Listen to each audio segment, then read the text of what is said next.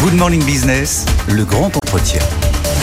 Il est 8h17 et c'est Christelle Edman, la directrice générale d'Orange, mon invité ce matin. Bonjour. Bonjour. Avec euh, le premier bilan de Christelle Edman à la tête d'Orange, euh, la publication euh, hier de vos résultats 2023. Alors, bah, c'est pas mal. Bénéfice net en hausse de 13% à 2,44 milliards d'euros. Et puis, un chiffre d'affaires qui est en hausse, 1,8%. Alors, c'est pas merci la France parce que ça continue à baisser un petit peu. Mais c'est merci justement, on va en parler largement, de vos activités à l'international notamment euh, on va commencer par ça, parce que c'est quand même la grosse nouvelle du jour. Enfin, la grosse nouvelle. La semaine prochaine, sans doute, on l'espère pour vous, le feu vert de la Commission européenne au rachat euh, de l'opérateur espagnol Massmobile. Est-ce que Christelle Edman sera celle qui relance le mouvement de consolidation en Europe? Je rappelle 80 opérateurs en Europe contre 3 aux États-Unis. Il y a un petit problème, non? Bah, il y a un petit problème. D'abord, l'Europe, c'est pas un pays, c'est pas un marché des télécoms. Il y a 27 États et dans chaque État, on a en moyenne 4 opérateurs. Euh, regardez les chiffres. Hein. Euh, en moyenne, un opérateur en Europe, il a 5 millions de clients. Aux États-Unis, il a 110 millions de clients. En Chine, il a 450 millions de clients. Donc ça, ça pose hein, le, le, le, constat. Euh, Orange euh, mène la consolidation en Europe depuis déjà de plusieurs années, hein, puisqu'en Roumanie, on a racheté TKR et donc on fusionne TKR et Orange Roumanie. En Belgique, en 2023, et ça, on l'a fait avec la Commission européenne, hein, on rachète vous un câble opérateur. Pas les mêmes marchés, pardon. Hein, J'aime beaucoup nos ah amis bah, belges et roumains, mais, mais l'Espagne, c'est quand même le deuxième marché, je crois, bah, des télécoms. Pour Orange. Espagne, c'est le deuxième marché, donc c'est très important. Euh, c'est un marché dans lequel on souffre euh, depuis de nombreuses années. On est en Espagne depuis plus de 25 ans. On a investi plus de 30 milliards sur le marché espagnol. Et en fait, en Espagne, on est dans une situation où aujourd'hui, on n'a plus assez de marge de manœuvre parce qu'il y a une ultra concurrence. Hein. Il n'y a pas trois ou quatre opérateurs, il y a huit ou neuf opérateurs en Espagne.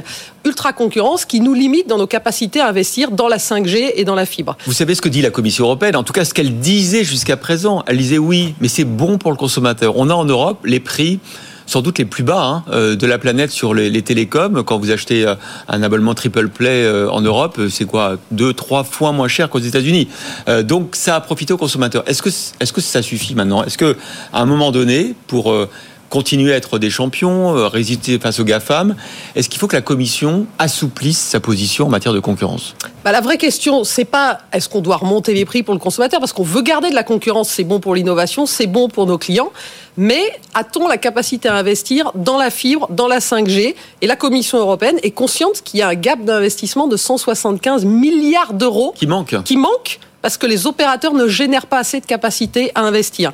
En Espagne, en tout cas, notre projet, c'est pas euh, pas de remonter les prix, c'est d'investir dans la 5G, c'est d'être le meilleur concurrent, le plus fort concurrent face à Telefonica, qui est le numéro un du marché, et d'être un numéro 2 qui va pouvoir challenger Telefonica. Alors il y a cette décision évidemment la semaine prochaine que vous attendez, attendez avec impatience de la Commission, mais il y aura dans les prochaines semaines aussi une nouvelle vision euh, de la Commission européenne sur les concentrations en Europe. Euh, les télécoms s'en fait partie, mais ça va bien au-delà. Euh, c'est ce qu'en Europe, on a longtemps été, ce qu'on disait, hein, trop euh, concentré sur le consommateur et pas assez sur les industriels. Vous souhaitez que les règles évoluent? Est-ce que, est que vous avez, là, avec ces résultats qui sont quand même pas mauvais, les capacités, les moyens, Christelle d'être, de passer vraiment l'offensive dans d'autres pays européens? Bah, C'est vrai qu'Orange, notre bilan, hein, le plan Lead the Future, c'est de s'appuyer sur les forces de l'entreprise. Et l'entreprise a fait les bons choix. L'entreprise a fait le pari de la fibre bien avant les autres. On est de loin l'opérateur qui a le plus déployé la fibre. L'entreprise a un bilan financier solide. Et dans un environnement où maintenant l'argent gratuit c'est fini parce que les taux d'intérêt sont remontés, on a effectivement des marges de manœuvre et donc ça nous permet de consolider le marché espagnol. Les opérateurs qui sont très endettés parce qu'on investit beaucoup dans les réseaux, effectivement, il y a quand même une aberration de se dire que des opérateurs en sont rendus à vendre leurs infrastructures pour pouvoir récupérer du cash et continuer à investir dans les infrastructures. Et ça, l'Europe est quand même consciente qu'on est au bout d'un modèle. Et je reviens sur 175 milliards d'euros de, gap d'investissement.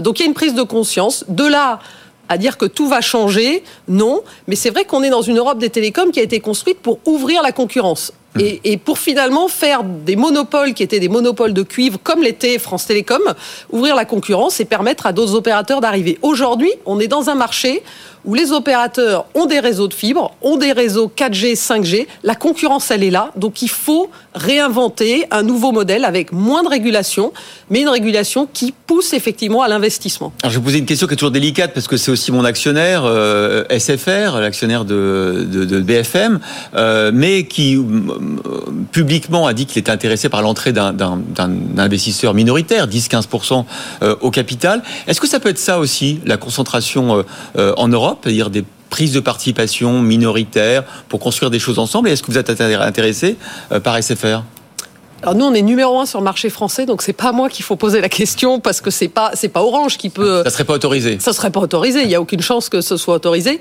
Euh, après, les prises de participation, il y en a beaucoup. Aujourd'hui, vous voyez Saudi Telecom investir dans Telefonica en Espagne, Etisalat, IN, donc les, les Émiratis, qui ont pris des participations euh, dans Vodafone. Alors c'est pas exactement peut-être ce que ce qu'on veut, mais en tout cas, c'est ce qui est en train de se passer. En train de se passer. Euh, les, vos concurrents en France, euh, souvent, euh, contestent la tarification que vous appliquez encore au réseau de cuivre. Pour l'instant, c'est votre propriété. Vous le louez aux opérateurs concurrents pour pouvoir acheminer de la DSL. On n'est pas encore entièrement fibré, donc on continue à payer, quand on est opérateur différent d'Orange, la location. Est-ce que ces prix sont trop élevés? Bah, D'abord, ces prix sont régulés. Donc, c'est pas Orange qui les fixe, c'est le régulateur. Ces prix, on est aujourd'hui dans une France où on a investi des milliards pour couvrir bientôt 90% du, des, des, Français qui ont euh, accès à la fibre. Euh, on a aujourd'hui plus de 65% des Français qui sont basculés sur, qui ont basculé sur la fibre, ce qui veut dire que notre réseau de cuivre, il est vieux, il faut le maintenir, mais il y a beaucoup moins de clients dessus. Donc c'est pas tenable. Mais est-ce que vous traînez pas un peu les pieds? Est-ce que vous pourriez pas le fermer plus rapidement pour Alors, parce que on, on traîne pas des pieds, on a un plan. D'abord, on a commencé par des expérimentations. L'autorité de régulation des télécoms euh, dit que ça pourrait aller un peu plus vite. Eh ben, on avance. Là, on vient de lancer le, le premier lot. Donc, on a euh, 162 communes, plus de 200 000 Français qui vont basculer cuivre vers fibre. Et puis, on va monter en, en puissance. On a un, un plan euh, important. C'est un projet colossal. C'est des millions de lignes de cuivre. Mmh. On a mis 40 ans à déployer ce réseau. Et d'ici 2030, on l'aura décommissionné. Et donc, moi, je peux vous dire que je parle à beaucoup d'élus à beaucoup de clients, à beaucoup de clients entreprises aussi, pour qui 2030 c'est demain et qui nous disent vous allez trop vite, on a besoin de s'organiser. Donc il faut arriver à concilier l'objectif d'avancer le plus vite possible, évidemment, parce que on n'a pas investi dans la fibre pour effectivement maintenir deux réseaux euh, en, en, concurrence, si je puis dire. Et puis surtout, le, réseau de fibre est bien plus efficace en énergie, euh, efficace aussi en taux de panne. Euh, donc effectivement, on a besoin de ce, décommissionnement, mais on va prendre le temps qui permet à tous les acteurs d'avancer à la même vitesse. Pour redresser vos, résultats cette année, vous avez un peu fait le ménage. Hein. Vous avez revendu OCS, Orange Studio, vous êtes en train de fermer Orange Bank. Est-ce que c'est la patte de Crystal Edman de, corriger peut-être les, erreurs de diversification du passé?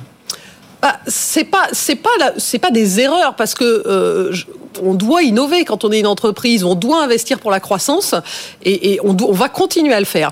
Mais c'est vrai que parfois, il faut reconnaître que quand on a des activités pour lesquelles on n'est pas le meilleur actionnaire, euh, et c'est le cas de OCS Orange Studio, Canal Plus était notre co-actionnaire, euh, bah, finalement, on, on, confie cette activité à quelqu'un qui va pouvoir la développer et mieux que nous. Euh, L'activité de la banque, c'est un pari formidable d'investir dans la ah banque. Oui. Et les collaborateurs d'Orange Bank ont fait un super travail, mais on constate que, alors qu'en 2016, on pensait que les Français, que les banques traditionnelles allaient perdre contre les banques digitales, c'est pas ce qui s'est passé. Et puis c'est vrai qu'on doit faire le choix quand on est une entreprise de se dire est-ce qu'on investit dans tout ou est-ce qu'on concentre nos forces sur notre cœur de métier Et donc c'est ce qu'on fait.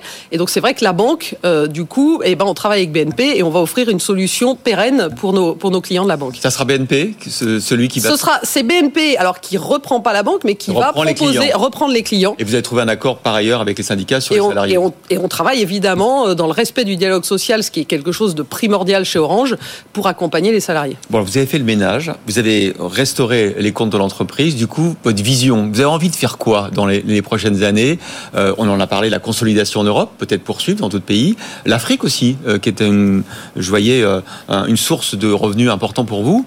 Euh, c'est quoi les autres projets?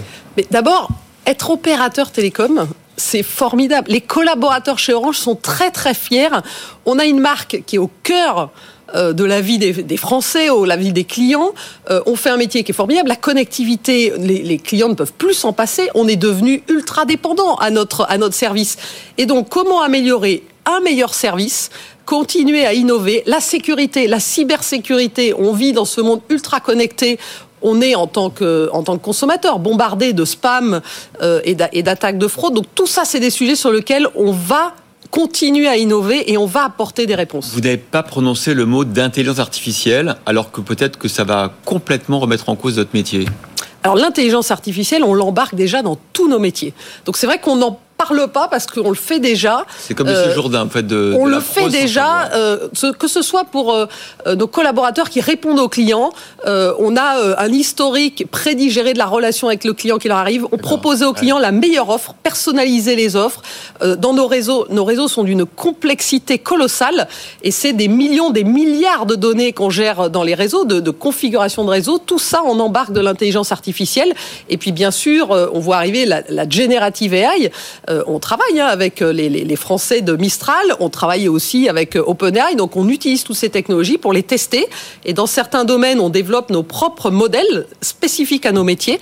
Et effectivement, ça va révolutionner tous les métiers, mais on le fait toujours dans, un, dans un respect pour venir enrichir finalement et améliorer le travail des collaborateurs. Vous avez renoncé avec les opérateurs à faire du lobbying à Bruxelles pour demander aux GAFAM de contribuer au financement des infrastructures?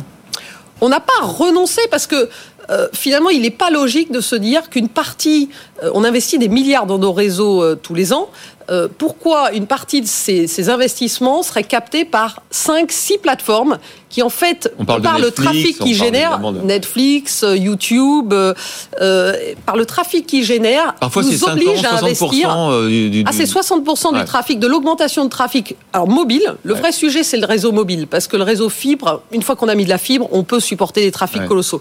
Mais dans un réseau, vous prenez Paris, vous prenez les grandes métropoles, les réseaux sont très denses, on, est, on, investit en permanence pour tenir la croissance de trafic. Donc comment faire euh, Et donc on a ces débats.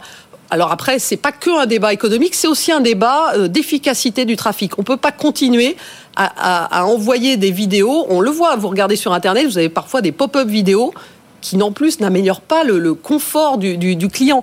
Donc c'est vrai qu'on a ce, sujet finalement du numérique responsable. ça avance pas à Bruxelles. Hein non, mais c'est pas que un débat. On a aussi des discussions directement avec les plateformes. Avec eux, oui, parce que leur demander d'arrêter les excès. Bah, en fait, il y a quand même des technologies qui permettent de rendre euh, les choses plus efficaces, d'éviter qu'on ait euh, du, de la vidéo très haut débit sur un téléphone portable petit qui n'apporte pas de, valeur pour le client final. Et le contrôle des écrans voulu par le gouvernement, vous êtes euh, l'opérateur historique, j'imagine que vous planchez à fond là-dessus aussi Alors nous, on est très engagés. Le, le, le, numérique de confiance et être un acteur qui va jouer son rôle pour faire en sorte qu'effectivement, les jeunes, on, on, forme nos collaborateurs. Le contrôle parental, il n'est pas assez connu. Les, clients viennent dans nos boutiques, ils achètent parfois un téléphone pour un jeune. On va les accompagner pour leur expliquer comment faire. On va dans les écoles pour éduquer les parents, pour éduquer les professeurs. Le harcèlement euh, en ligne, c'est un sujet évidemment qui nous, qui nous touche tous parce que c'est un sujet de société et on voit très bien que le numérique est un formidable vecteur de progrès, mais qu'il y a aussi des risques associés et on prend parfaitement notre rôle dans ce combat. Bon, on arrive à la fin. Une petite question quand même sur les JO. Qu'est-ce que vous allez en faire de ce partenariat avec les Olympiques? Les JO, c'est un projet formidable. On va être l'eau opérateur unique pour finalement connecter les JO, donc connecter les arbitres, connecter les sportifs, connecter le public, connecter les médias. Euh, la cérémonie d'ouverture, c'est un, c'est un projet technique. Sur la scène, donc euh, ça va être mobile en fait. Vos... Ça va être mobile, on va avoir des caméras 5G connectées pour filmer en temps réel, euh, pour faire en sorte qu'on ait des meilleures photos, un meilleur rendu, une expérience autour du sport qui soit à la fois à la pointe de la technologie et en même temps évidemment qui permette à des milliards de téléspectateurs de suivre. Et puis au spectateurs sur site, évidemment, de suivre également. Grosse pression grosse pression, mais superbe projet d'entreprise. Christelle Edman, directrice générale du groupe Orange, était mon invité.